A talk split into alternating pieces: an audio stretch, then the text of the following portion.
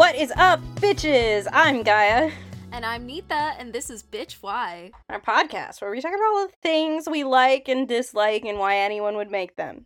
We're just a couple of artsy bitches learning what makes art good and how to talk about it. Let's get into it with some things we're snacking on.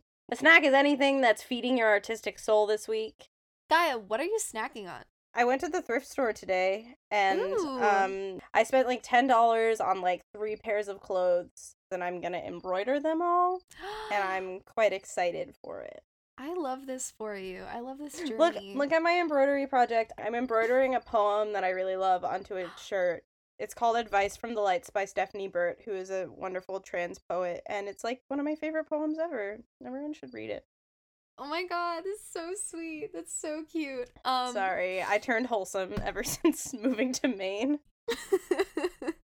Neetha, what are you snacking on? I'm so glad you asked. Um I This is like such a weird snack and actually was a snack mm, like weeks ago and I forgot to do it cuz we were just we're just going. I was listening to this podcast called Conviction and I was listening to season 2 and it's about the satanic panic and the ways Ooh. in which like random people were accused of like satan worship and like cult stuff and it like totally like tore whole families apart like people would randomly accuse like christian parents who like did nothing and it reminded me like there are moments where the law enforcement uh, brainwashes children into confessing things that their parents didn't do Yo, that's so Salem witch trial. it is Salem Witch Trials. It reminds me of When They See Us, which obviously has a completely different like story regarding like racial implications. But like listening to it and like hearing the tapes of like how they just like force fed these children these stories of awful things that they would never have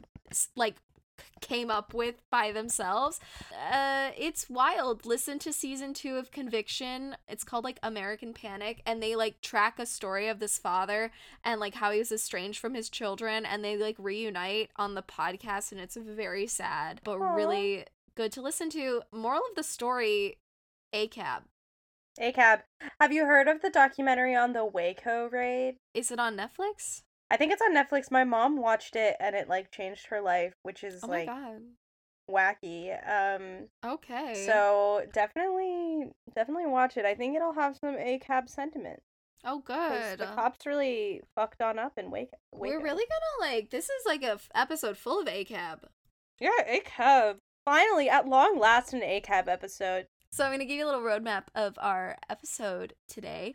This episode is made up of four parts Bitch What, an introduction to what we're talking about, Bitch How, a technical rundown of how this thing succeeds and fails as a piece of art, Bitch Time, three minutes of our unintelligent, unfiltered, uncritical feelings, and finally, Bitch Why, a sum up of the implications and why all of this matters, and the Bitch Meter, our little personal diversity score that we learn math just to give to you. What are we talking about today, Gaia? Spider Man into the Spider Verse! I'm so excited. I love this. I fucking love this movie. We adore this movie. We adore this film. movie. It's This cinema. is gonna be such a good palate cleanser for After us. After talking about She Who Must Not she Be who Named. must not be named. Neetha, how did you come across Spider Man into the Spider Verse? I think the I think the be- the bigger question is like how did I get into Spider Man? Um, Oh. and I will say Spider Man was my first superhero, and he will be my last superhero. I love Spider Man. Uh, I grew up reading comics. And I think like probably it was the Tobey Maguire Spider-Man as as is a lot of people's first uh, interaction with Spider-Man and I would watch the first and second Spider-Man movies like on repeat. Like I have the DVDs. And my dad used to work at Sony. That's Clout.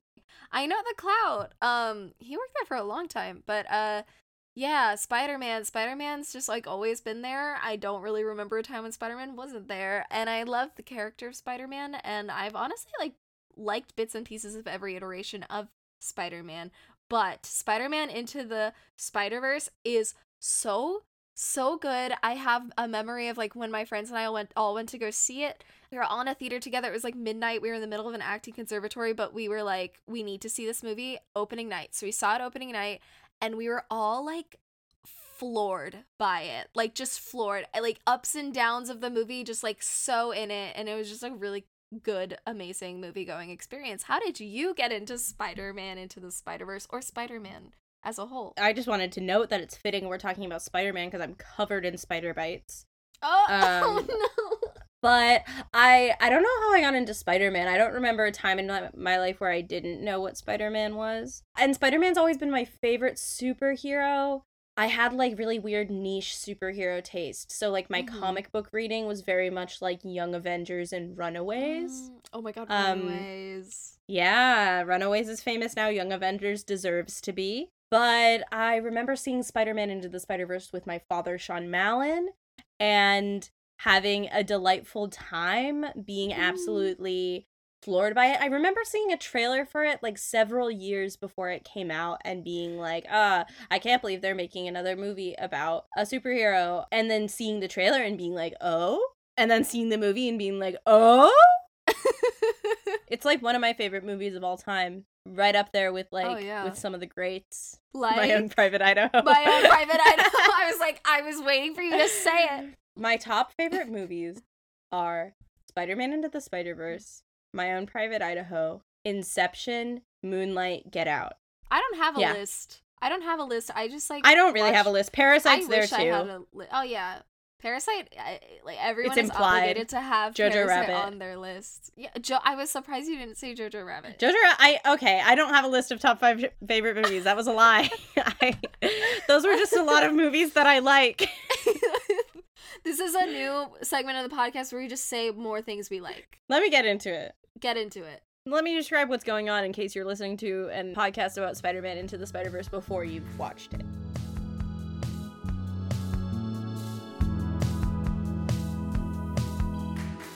Spider Man Into the Spider Verse is about a middle school tween named Miles Morales who gets. Bro, he's in high school. He's in high no, school. No, he's in middle school. He's like, why did I have to switch out of Jefferson Middle or something?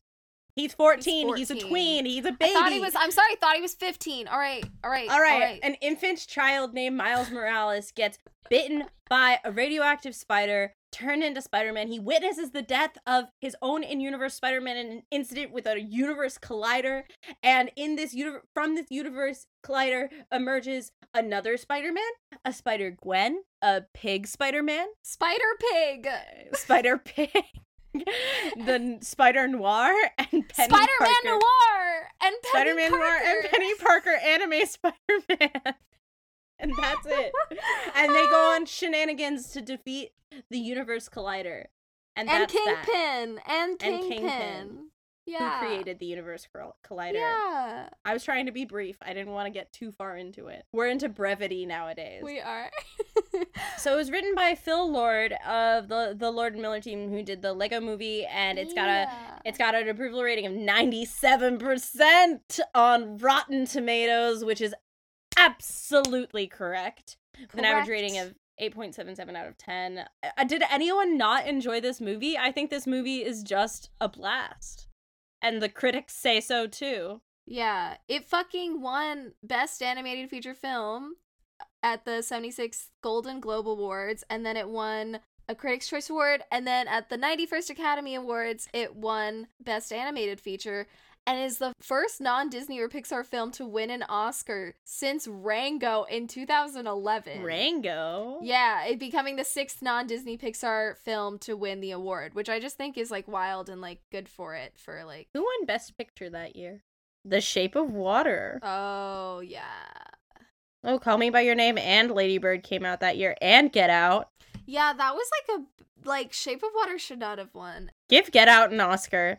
Jordan Peele won for screenplay, but you're correct. He should have won for Best Picture. That movie is perfect. Amazing. The movie features like a shit ton of Spider-Man villains, which is just like if you're a comic book fan, it is so fun. Uh Kingpin, Prowler, Green Goblin, Tombstone, Doc Ock, who is a lady, and Scorpion. And she's gay. Sorry. Her voice, Kathryn Hahn, please. Aunt May and Doc Ock canonically have fucked. Not canonically. I've just decided they did. When Lily Tomlin as Aunt May says, Says, about oh, Kathryn it's Hahn's Liv. oh, it's Liv. I'm like, that's gay. They So, bang. Miles Morales as a Spider-Man has bioelectric energy threads, a venom strike, and a venom blast. And like Peter, he has like the strength, speed, and he can walk on walls, whatever. He can also camouflage, which I just think is like fucking cool. He basically has like all these interesting defense mechanisms that like natural spiders have, like all rolled into one. Like he's just like my favorite Spider-Man with my favorite Spider-Man powers. In his story arc in the comics, I just wanted to give us like a rundown because there's a lot of differences.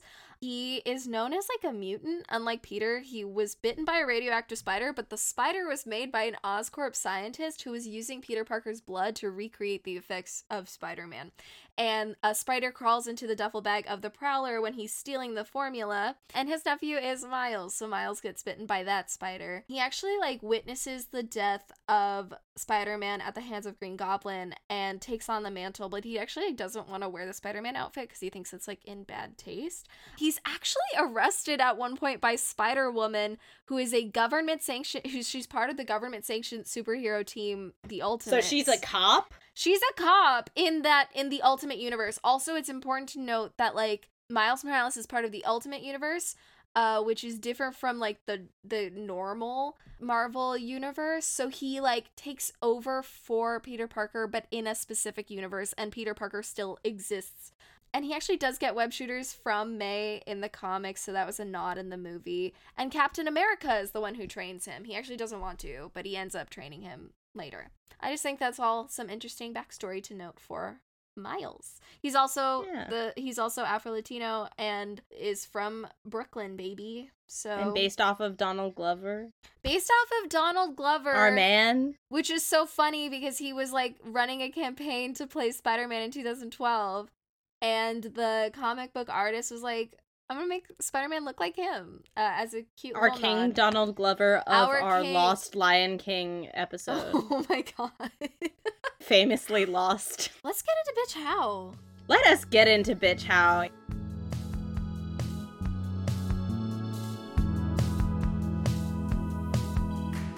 It's time to figure out what succeeds and fails artistically about this bad bitch of a movie. Let's talk about the successes first. All right. So, I think what makes this as an adaptation remarkable is that the artists and creators involved in this movie were able to harness the unique things about the original source material, the Mhm. comic book format, and the unique things about animation as a medium and combine them into th- something that was a fully distinct form and their form impact impacts their content perfectly and creates a beautiful um cocktail of media that feels fully unique.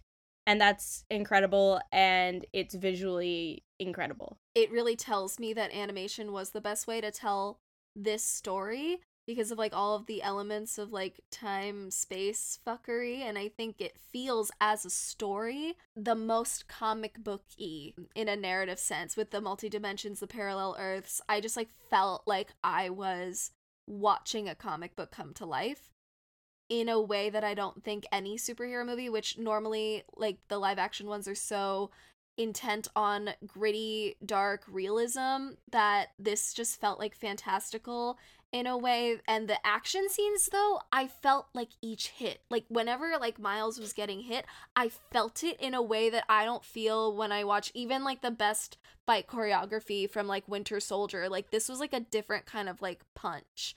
Their action sequences are so antithetical to the main problem with current like superhero action sequences which is they've got color contrast. Superhero movies these days know nothing about color contrast. They're fucking That's true. gray. They're all it's boring all you can't yeah. see shit like Black Panther is an incredible movie that I love with my heart. The action sequences where it's someone wearing a black suit in a black cavern where Oh. surrounded by black sand, you can't see shit. Okay, we'll talk about Black Panther one day soon. But yeah, you're correct. Like, even though that movie is so colorful in a way that a lot of Marvel movies aren't, the end action sequences like just fall yeah apart. i mean and then like Yeah. just watch like any avengers film to see like a gray action sequence they really get action like they understand action and they also said fuck realism. I want more movies to say fuck realism. One of my great desires of the art world is for us to all realize that part of what happens when you make art is because you've made it it is fake now. It's not real anymore. It's fake. Mm, and because of that you can literally do whatever the fuck you want. Yeah. and like, why don't we do that more often? like, there aren't any rules. I think we're so intent, and someone was talking about art as a way to like reflect human life and like slice of life sort of thing. But like you can do that. Like the moment where Miles's dad is talking to him through the door is one of the best written, emotionally Mhm. impactful scenes I have seen. And also the staging of it, like the way it's shot, is amazing. And I think that you can have this realism, quote unquote, with emotion and storytelling, but it doesn't have to be in like stakes or themes that are real to have real moments of emotion and and connection. I mean, I think a lot of animated movies have fallen into this idea that, like, because they're animated movies, that must mean that they're gearing towards a less mature audience, which means that they Mm. have to, like, fall into, like, kind of like a bubblegum trap of movies where they all look vaguely the same. But this Yeah. movie feels in line with, like, Isle of Dogs and, like, Loving Mhm. Vincent, or is it just called Yeah. Vincent? It's a movie where the Yeah. entire movie is made in oil paintings in the style of Vincent van Gogh.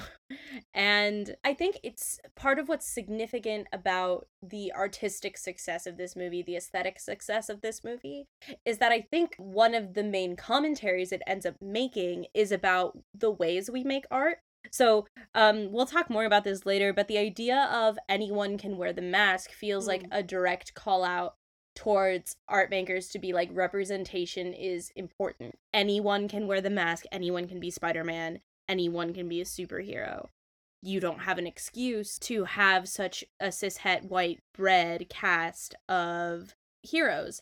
And so the the fact that the movie is so aesthetically beautiful and Mhm. that one of the main themes ends up being a commentary on the way we make art and the reasons we make art feels very married. Right. I, I see what you're saying about this, like, because this movie feels so, like, individually driven and there was, like, such a specific aesthetic that was happening here. Like, it feels just, like, tenfold, kind of in the same vein of, like, how Taika really, like, took over Thor Ragnarok and, like, made it his own. And it felt so good to finally have, like, a director take over a Marvel movie who is, like, not white and just, like, was like, fuck everything that came before. I'm gonna make this amazing. What goes with that, too, is, like, just the way that Miles' family life is just so integrated into the story. Like something I really like about seeing good representation is that like his whole story is not about him being Afro Latino. Like it is just part of his life. His mom speaks Spanish to him. There's no subtitles for that. You just like understand what she's saying by like the tone of her voice and her body language. And it's just like I don't need to see like a quote unquote Indian story. I don't need to see a quote unquote POC story to feel represented. I think there are some significant ways in which race is a factor in this story. I think because we're in such like a moment of discussing policing, like Oh, like it's 2020 the year of ACAB and 8 2018 like ACAB was like alive but like like kind of young. I not Mhm. young, alive but like still kind of counterculture. It was it was counterculture. It was like not in the main quote unquote mainstream, and that doesn't make it. That doesn't make it like okay that we didn't acknowledge it. yeah. Uh, and I want to preface with that, but like I think context changes everything, and I think like living in this year specifically, we're just like seeing stuff so differently. Yeah.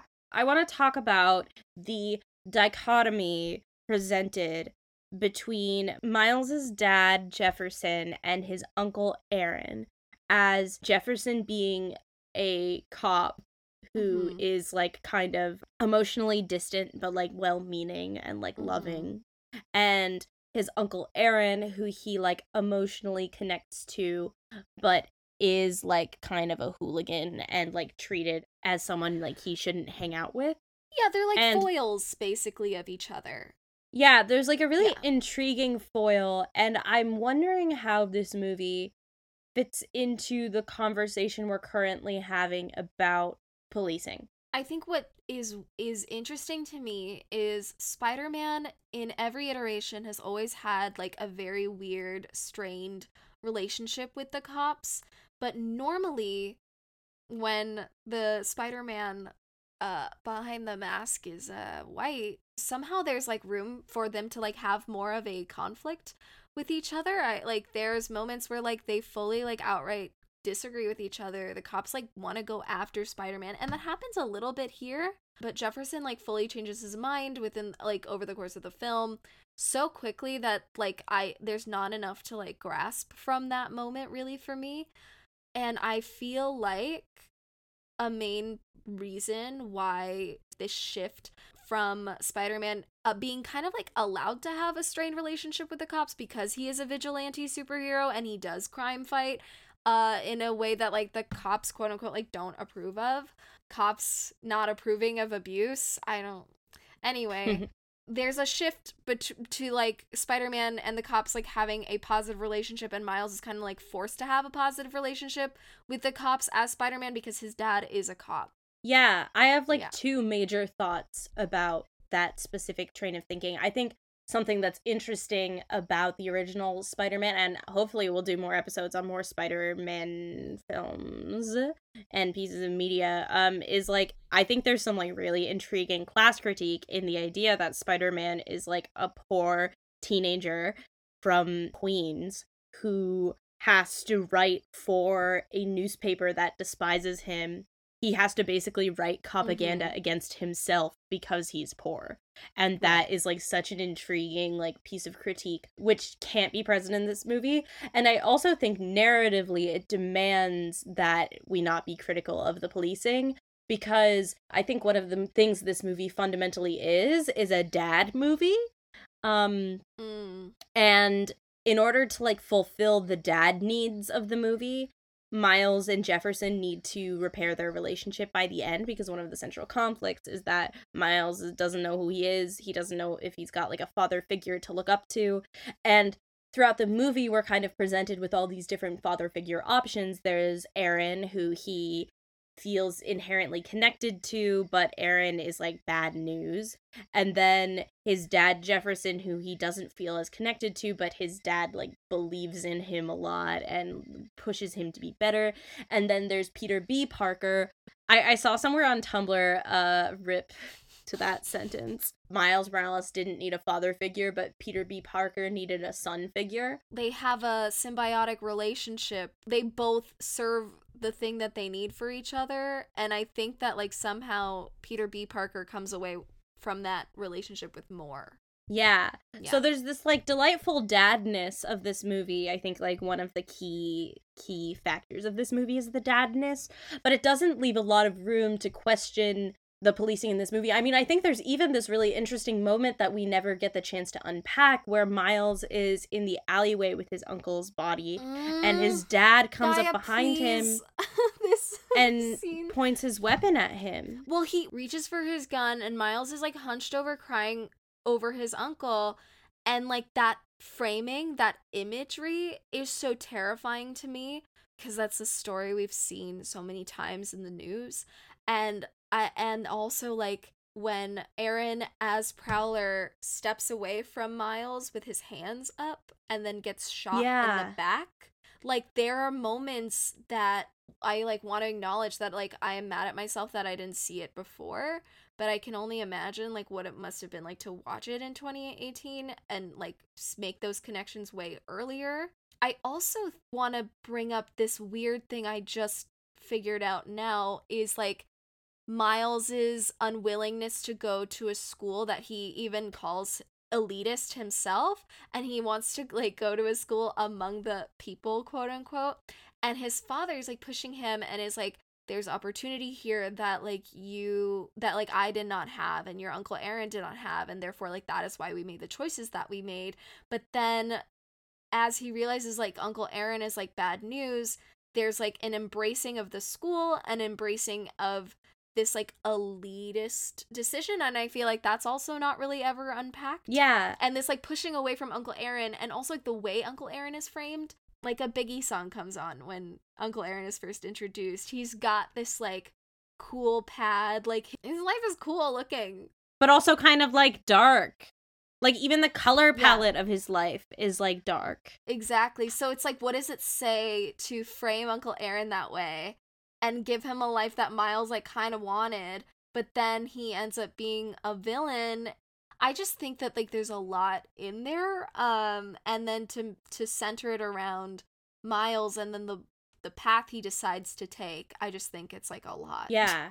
There's even like a kind of an intriguing commentary, like a conversation that totally has flown over my head. I've watched this movie like eight times. Like Mhm. I love this movie. And there's a conversation where his dad is like, "Oh, there's a new coffee shop. Everyone's lining up because it's fucking Brooklyn." The gentrification. And they're talking about gentrification. Um, and I think there's a lot in in which this movie, like Miles, is allowed to be like an Afro Latino kid. Like that is an important part of his life, and that's it's beautiful. Like It is there's this beautiful sense of like warmth to his story. But i also think this movie in many ways is not interested in really exploring race in a way that is like critical um or has anything to do with like some of the systemic issues that come up with being a young black boy um and and not even really willing to acknowledge like they kind of skirt around the like idea that miles is under a ton of pressure to be a perfect teen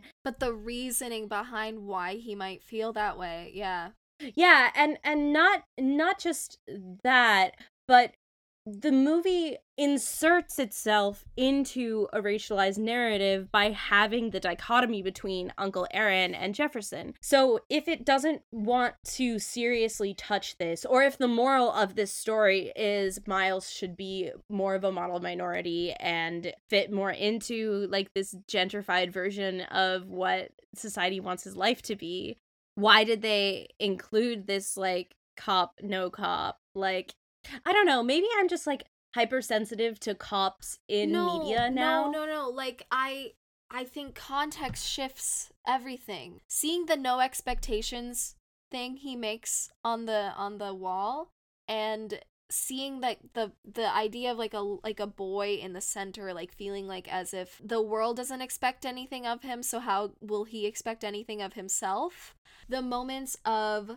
deciding like what what he wants to be and like how he's gonna like fit this mold or not is is really interesting to see in 2020 it's just different and like the idea of like jefferson deciding to be a cop i really don't love that he's a cop because it makes everything so complicated but they didn't like I don't know if they did that on purpose or if that was just like an implicit thing of like cop equals good. Yeah. So we're gonna make Jefferson the cop and then his brother the criminal. Or also like i think there might be a sense of they want jefferson to have kind of an ambiguously blue collar job so Right, the idea there's of. Um, miles being at this charter school feels alien to him and also that there's a sort of romanticization to uncle aaron being like kind of wealthy and mysterious and like chic in the vein of Spider-Man being the perfect story to like start conversations about class. Spider-Man as a story is about class. The whole thing just fits so well into this narrative. Almost none of the iterations I've consumed have really ever wanted to touch it despite the fact that it's like so ingrained into the narrative. It feels it feels so class traitory to have Jefferson be a cop.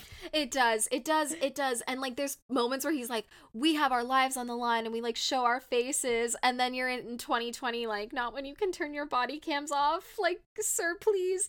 Like it's it's such it's so weird. And then and then like the context of this year, there's one line after Aaron dies and all of the spider people tell Miles, you can't save everyone. In this line of work, you can't save everyone and I was like, oh, like I don't li- like to to tell that to like a young black boy after his uncle has been shot. Like just to just to take that with the context of 2020 was like very oof.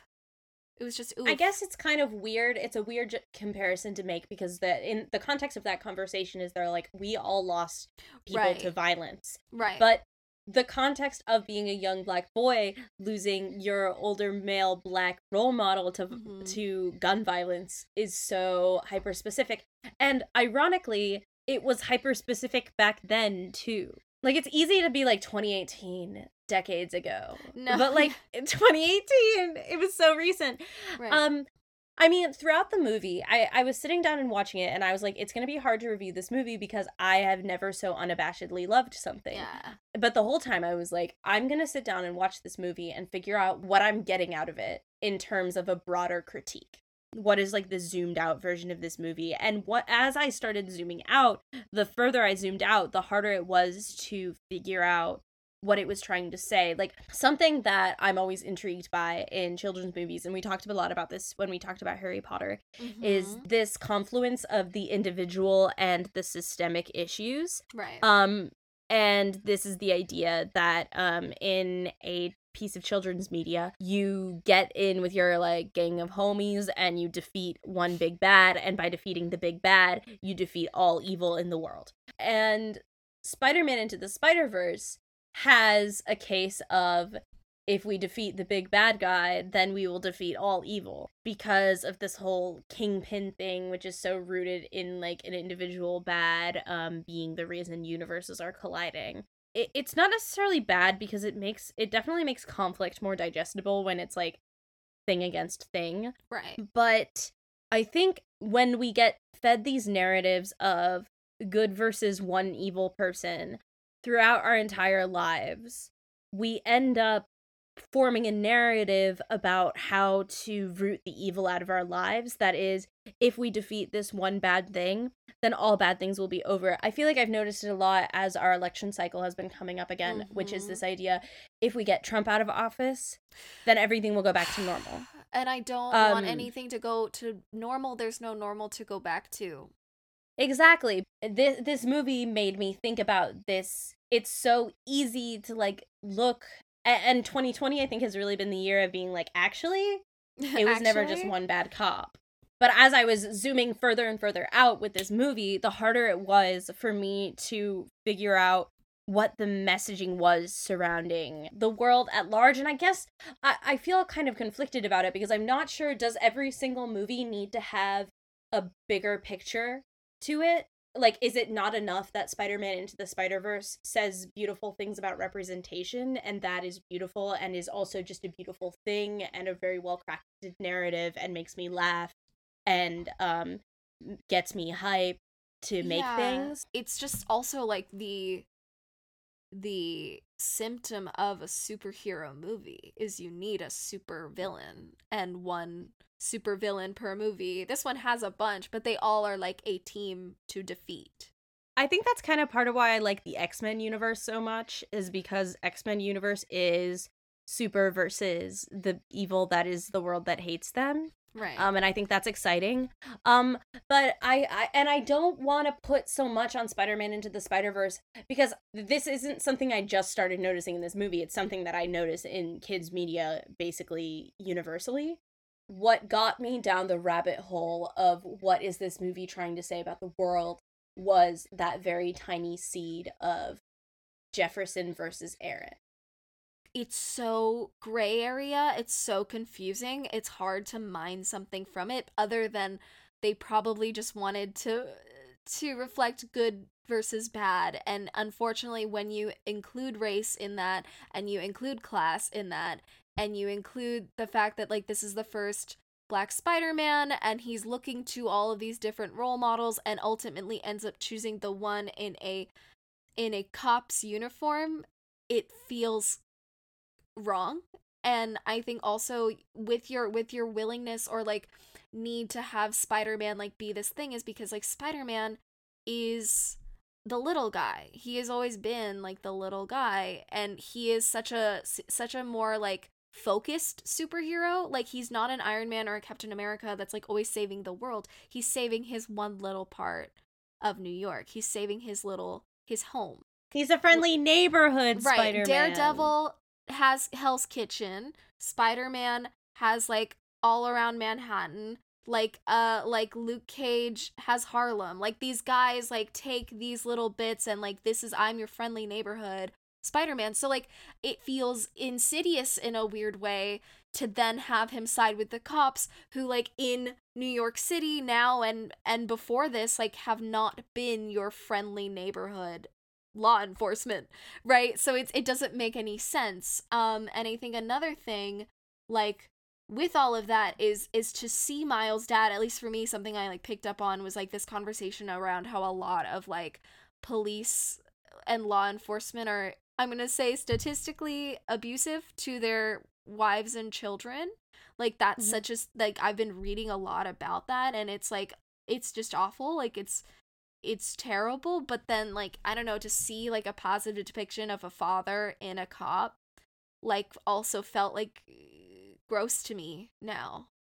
Yeah, I Yeah. also think something we were talking about when we were planning this episode that I just Mhm. think is delightful, a, a delightful idea is um now that the conversation surrounding policing has shifted from is police brutality real to what do we do about police brutality, Right. you know, after like Mhm. 20 years, um after like 200 years.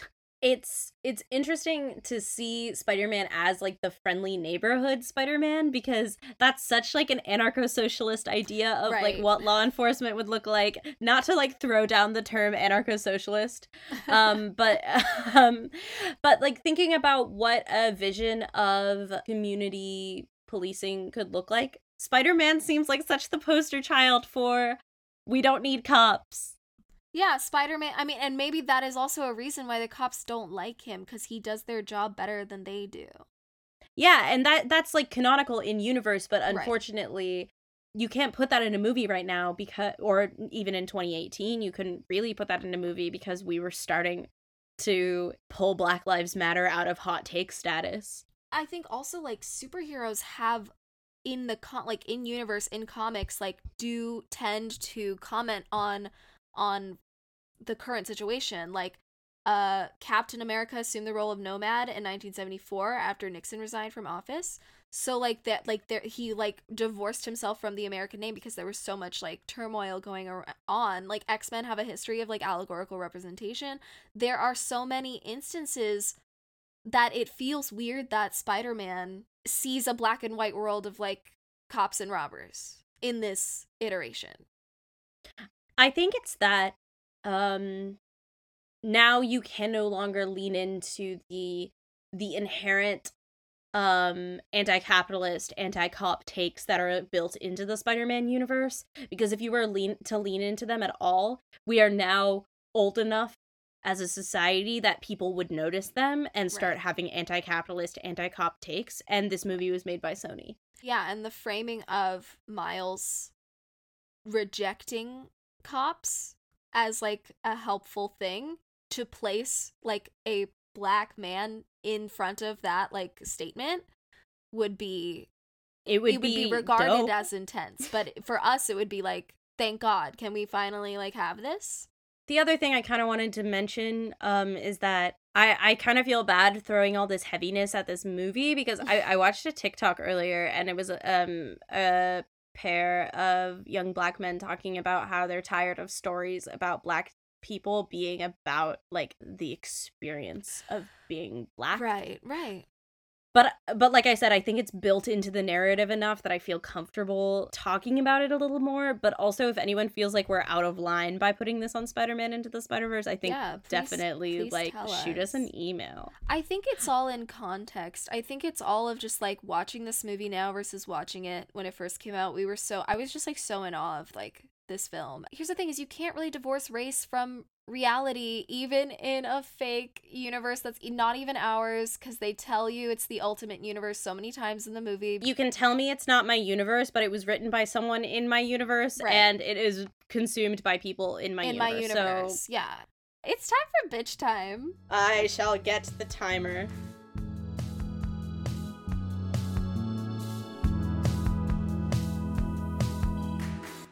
Bitch time is our uncritical feelings. We're just to bitch. Just let us bitch. So ready, set, go. Okay, the voice casting is fantastic. Like truly, like it, everyone's voice is so clear and specific, and I feel like I'm, I like whoever did the casting. Like, please, you're amazing. Um, Jake Johnson feels so meta to me because of his character on New Girl. I want someone to do like a Nick Miller as Spider Man quotes. Um, the Spider-Man into the Spider-Verse cast, not cast album. The Spider-Man Spi- into the Spider-Verse album is the ultimate hype album. It goes so fucking hard, twenty four seven. Gaia, If why I had do to pick one I- album to listen to forever, Yes, Gaia, why do you and I like movies with untied shoes so much?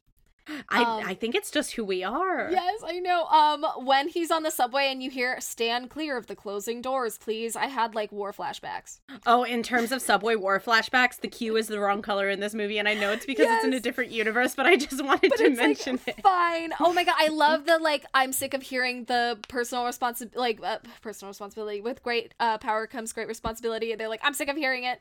Um, when when uh Nick Miller Spider Man goes, oh, I must re-examine my personal biases about uh Lady Doc Ock. It was just so funny. Can I tell you my favorite um animation moment in the movie? yes, yeah. It's when they throw a bagel at someone and there's a little onomatopoeia that says bagel.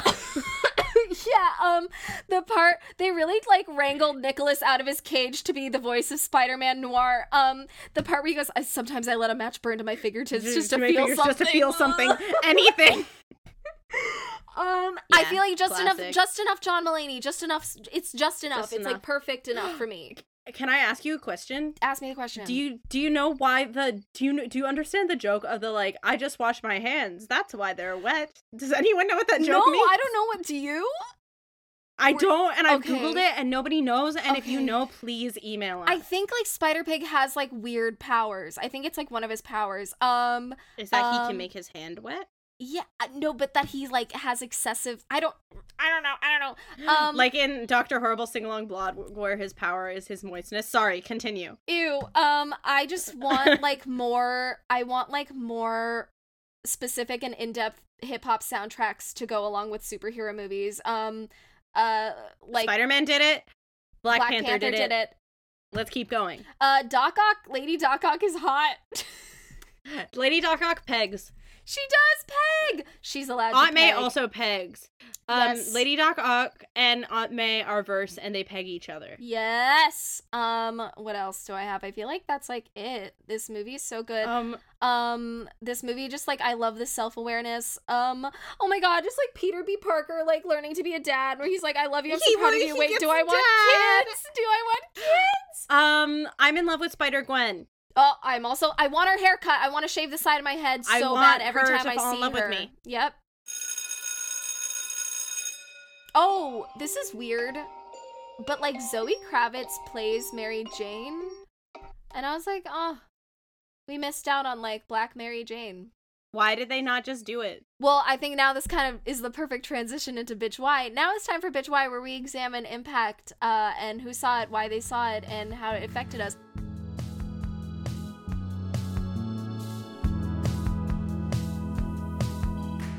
I think like having a Black Mary Jane would have been quote unquote too much because you have this movie, it doesn't feel performatively woke to me.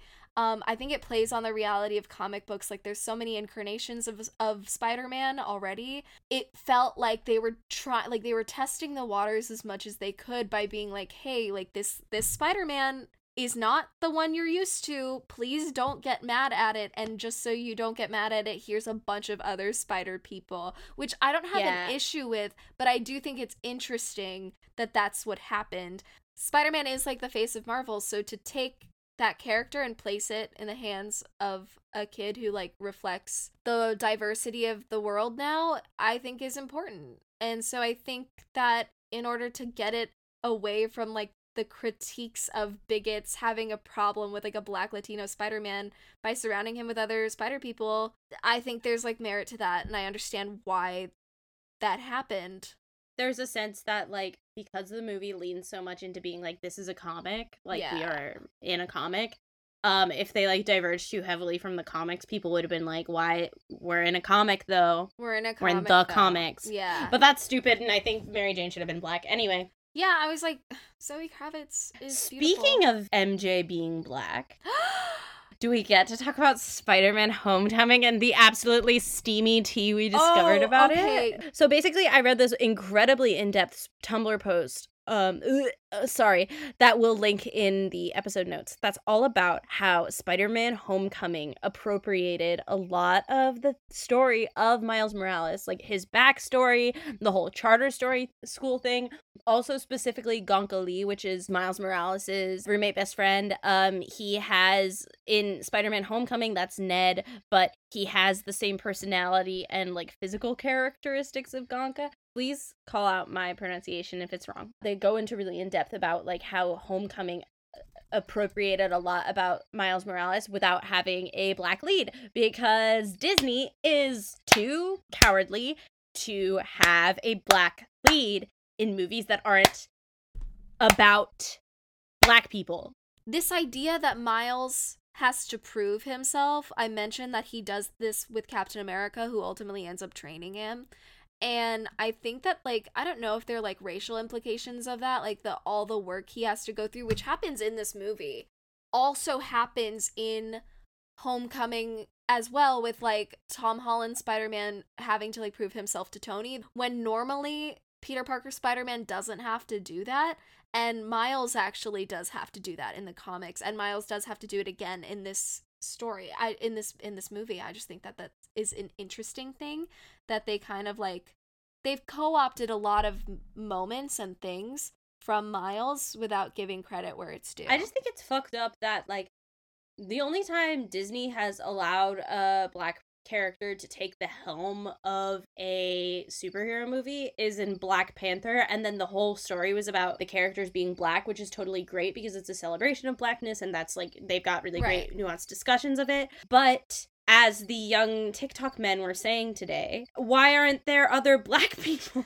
Well, right, it- and it, it, the name Black Panther, like the creation of Black Panther as a comic book superhero, just even like the placement of that character in Marvel was reactionary in that way. And Miles was more of like, oh, hey, we keep saying anyone can be behind the mask. Let's actually like do it. The thing with this is anytime we see representation from these these movies and these things like when Zendaya gets to be MJ and like we're like, oh my god, she's so cool and different and like interesting. Or Miles, like we give them praise like wholeheartedly. And then we also like, I feel like these movies are starting to shift into like a really meta place with like this self-awareness. Like i think it happened with deadpool. It's in frozen. It's in moana when they talk about like what makes a princess and like uh, you can't marry a man you just met.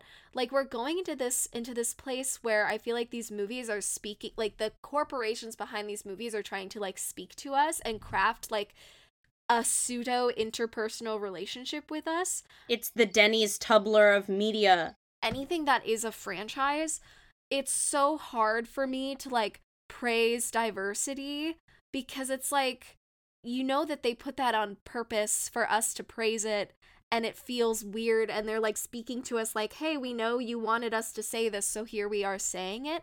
I think we'll keep shifting towards this like meta storytelling. It also happens in captain marvel like with with all of that like this kind of like subverting of who you think mj is gonna be and subverting of like the kind of characters that you see on screen i wonder what the intentions are of that. I think it gets into my great issue with Marvel, which, like, spoilers for when we start talking about Marvel, which is that because they've tied themselves to comic books that there are so many, like, super fans of that, like, are resistant to change, any movement they make towards, like, actually being representative in a way that's interesting or realistic is going to result in some sort of uproar, and any movement they make in continuing to withhold that representation is also going to result in uproar. So any moment movement they make towards representation is this great radical step.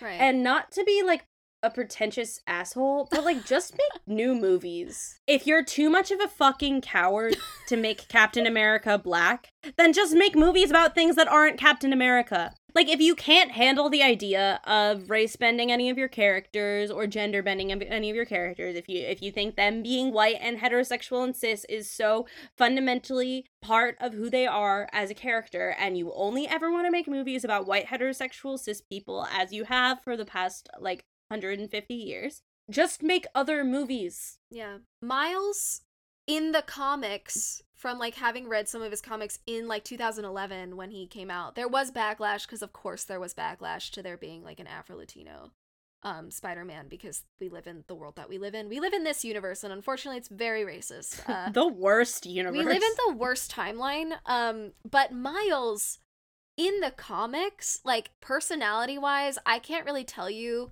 what is different from his core personality that is like in comparison to Peter, I feel like in the movie they do a really good job of making Miles his own person. And I think because you have him like set up next to Peter Parker, you can see all the ways in which they're different. And I just like that he gets to be his own person in a way that like I don't think that he has gotten to be in the comics yet.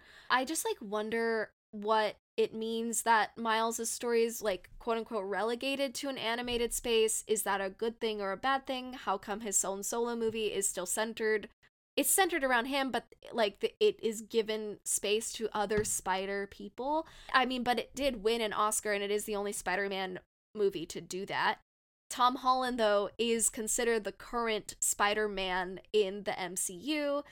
Does me saying that Miles' story being relegated further the stigma we have about animated movies being less than live action ones? And should it matter that the first Black Spider Man in film is an animated one? And maybe contextually it does because all the live action ones have been white so far.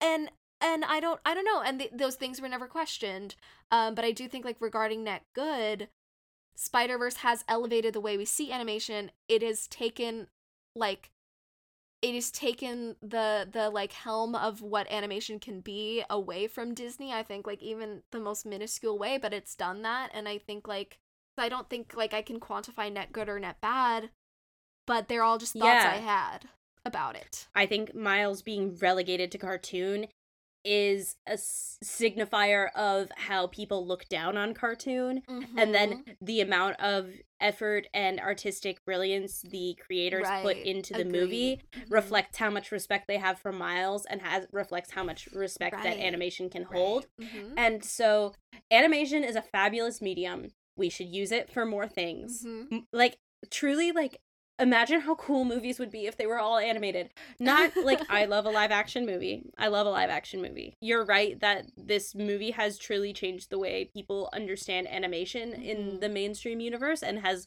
heralded a hopefully i don't know if we've started seeing this yet but i'm hoping it will continue to herald in an age of incredible animated films um being given top top uh critical consensus not that critical totally consensus agree. matters at all unless it's from us because we're the only critics who matter because Uh, we're not white, straight, cis men. Something my friend brought up to me was that like Peter Parker in the in this movie, like you get to see him at an incredibly like low point and that's not something you see into the comics a lot. I mean, you do like Gwen Stacy dies and like people die, but like this is like you see him struggle in this in a way that's like very different from the comics. So so in a way it's kind of like it's passing the torch, but it's also like demystifying of the white heroes a little and maybe that's reading into it too much, but I think it's interesting. That's sexy Right? i also think there's something kind of sexy about like letting middle-aged people be middle-aged, Middle aged. There but there is a little bit of fat shaming with him. Like they oh, fat oh there's a lot of fat shaming And that made me sad because I was like, y'all, he is an older man. And like, the thing is, is like he's still so strong. He still does Spider-Man things. Like, like can't wouldn't it be sexy if they were like, oh, fat shame. Wait, actually, your body still does everything great that your body can do. So like, why does it matter? Well, I noticed that that he was able to just get right back up and start swinging. So I was like, why is this a problem? Honestly, like it's so embarrassing to have a physical form, and we shouldn't like say anything about it. I think this movie is very sexy. Yeah, it's I think it does so many stellar things. I think there is room for it to be re-examined in a more modern context. I think it can do better, but I also think it will do better because Oscar Isaac is going to be in the next one. Oscar Isaac, there is there is a man who can who can raw me. Okay, wait. We have to decide. Oh, I don't. Wait, these are children. Never mind. Ignore- Yeah, I was gonna out. I was gonna mention it during bitch Is time, Peter and I was like, B. hmm, Parker allowed to be naked? I think so. absolutely, Yes. Um, Doc Aunt is May- Lady Doc Doc. Ock's- We already said that. We already said that. Doc Ock's allowed to be naked. Yeah. Aunt May is allowed to be naked. They're King- encouraged to. Kingpin is not allowed. not to be allowed naked. to be naked. I we had to mine to really like have some hot takes about this movie. Honestly, this movie is a hot movie. It's so hot. I think there's a little there's some shades of propaganda, but like Fifty Shades of Propaganda. Fifty Shades of propaganda. This episode was purely for he- healing post She Who Shall Not Be Named. Yeah, exactly. It's not for you, it's just for us. Okay, now it's time for the bitch meter, where we give you our diversity score.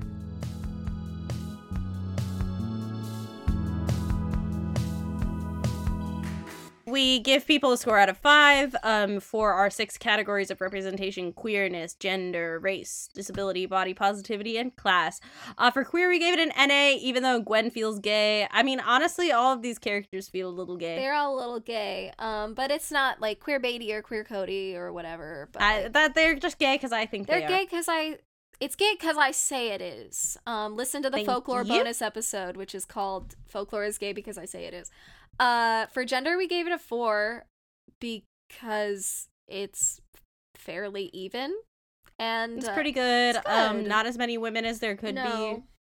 What it doesn't do in gender, it does in race, which is And also, like all the women in it are so cool. they are. Like, I don't have any Tomlin issues. as Aunt May is so. All of them peg except for Gwen Stacy doesn't peg because she's, a minor. She's a minor. Uh, for race, we gave it a five. I mean, what what Why, can we say? what else this can I say? This movie is like um a delightful little song written towards all the young Afro Latinx teenagers who want to be Spider Man. Fuck yeah. For disability, we gave it an NA because there's literally nothing about that in there. For body positivity, we gave it a minus one because of all of the fat shaming of Peter B. Parker, which we spoke about before. And then also, I just like, I don't know, Kingpin. I understand it's a comic, so he's like comically large, but like everyone else then is slim. Yeah, I just like That's wish weird. like I, like Kingpin's a cool. I like I ma- think this is maybe a hot take. Kingpin's character design is cool, but it would have been cooler if there were other fat characters. That's no, I agree. I agree totally. Yeah. My favorite iteration of Kingpin is in Daredevil. For class, uh, we give it a three point five because of weird Uncle Aaron vibes. We talked about it earlier, and also just like the general inherent like nuances of class in the Spider-Man universe. Uh, there's so much going on in this movie. I feel like we spent the whole episode talking about it though. Yeah, so we don't need to get into it. so Great. it's a three point five. Yes, and so out of that, we have a bitch meter score of 7 out of 10. which is probably a little low, but we're we're we're tough critics. We're tough, and the body positivity was important to me to put in. So, body positivity is important. Can is people important. start getting into that? yo, like, let people have, like, normal bodies. Again, it's so embarrassing to have a physical form, and there's no need for No us to make it any worse. Exactly. It's time for Harris's hot take. All right, ready, set, go. It's it's a, it's a jazzy, cool Spider-Man movie that uh works and is good. And I don't I I don't have any hot takes except uh John Mulaney is surprisingly a sucky part of that movie. Um. And uh, I like. I I wish. I wish the. Is it Gwen Spider-Man? Yeah. Spider Gwen. I- Spider Gwen. Spider Gwen. I wish. I just want a movie about her. I don't want. Uh, yeah, that I Mm. like. Oh. I don't know. As a gay man, I like female leads. Is that weird? I used to play all the T. female video game characters. I think it's that. That's valid. Harris, of that's you, gay. Harris. Yeah. Yeah. All right. Princess Peach and Smash Bro. I love you so much. Aw. Oh my too. god, I'll call you unrelated to professional reasons soon. Okay. Bye. Bye. Love you. What a lovely take, Harris. Thank Um, you. We do love we want to read? We got our first fan mail. We got our first fan mail. We cried. I screamed. I screeched. The subject is literally literally fan mail. Um and you. I'm going to read it right now. Hey bitches, you are so amazing and I love the show. Everything is so well thought out and always hella justified. My mind is blown every episode when y'all put out a hot interpretation I would have never seen otherwise. The show has been keeping me sane during this part of quarantine. Keep being awesome. From Nick. This is my friend Nick from high school. And he said, P.S. My new life goal is to be rated allowed to be naked by bitch Y. Nick, you're allowed to be naked. you heard it here, folks. He's allowed to be Nick's naked. allowed. That is so We sweet. said it. And then we also got a message. It's far too long to talk about on the Uh, podcast, but it's. but Kiara wrote Did we us. cry reading it? Oh my god, Kiara wrote us a, like a letter about how grateful she was that we spoke about she sh- she who shall not be named. It's good that someone got something out of that. Yeah, so it's telling me that like the two weeks of just strife was worth it, and I I will take it. But but Kiara said the one part I really want to read is I want to express how much I love you both and how much joy this podcast has brought me in the last few weeks. It has put me in a headspace that reminds me of why I like art and why all of our friends love art. You both are incredibly articulate, and I value your thoughts and opinions. The work and detail that goes into these po- episodes make me so warm inside, and I'm just extremely grateful to you to know you both. I could spend hours hyping you both up, just giving recognition where it's due. I love this podcast. Thank you, Kiara and Nick, so much. These fully made our day. Um, I just think it is so. I feel so, soft and gooey on the inside. I feel so like I just feel good that like people like this. I mean, we would keep doing it if no one listened, but I am just happy that people are listening and people are loving Having a good time. Yeah, like I love that people love hearing us talk as much as I love hearing you talk. I love hearing you talk. No Oh, homo, but like, no let's get married immediately. Let's get married on your farm in Maine. Oh my God, That's where the people, th- my hosts, got married on this farm in Maine, and they're gay. I would love a farm wedding. Yeah. Well, it's happening. Okay. Let's get into it, Nita. I want to know what you're working on. So I'm working with the College Association for Artists of Color. Um, I'm a creative producer for them, and we are working on personal narrative, short little biography, autobiography documentaries of student artists of color. And I'm really excited to make it.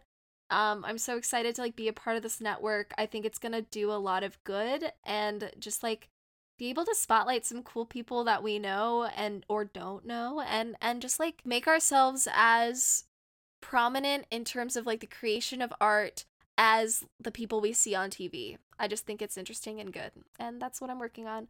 Gaia, what are you working on? I went to the farmer's market on Saturday, which was yesterday. We're recording pretty early this week. Yes, we are. Um, and I wanted to tell you some stories from the poems I wrote for people at the farmer's market. I wrote five poems. I'll tell you about each of them. The first one was from a man in a bee mask, and he was like, I would like a poem about honey. So I wrote him a little poem about honey, and then he came back and we were talking about our favorite poets, and then he folded up it up very nicely and carefully, and he was like, I'm going to read this when I get home.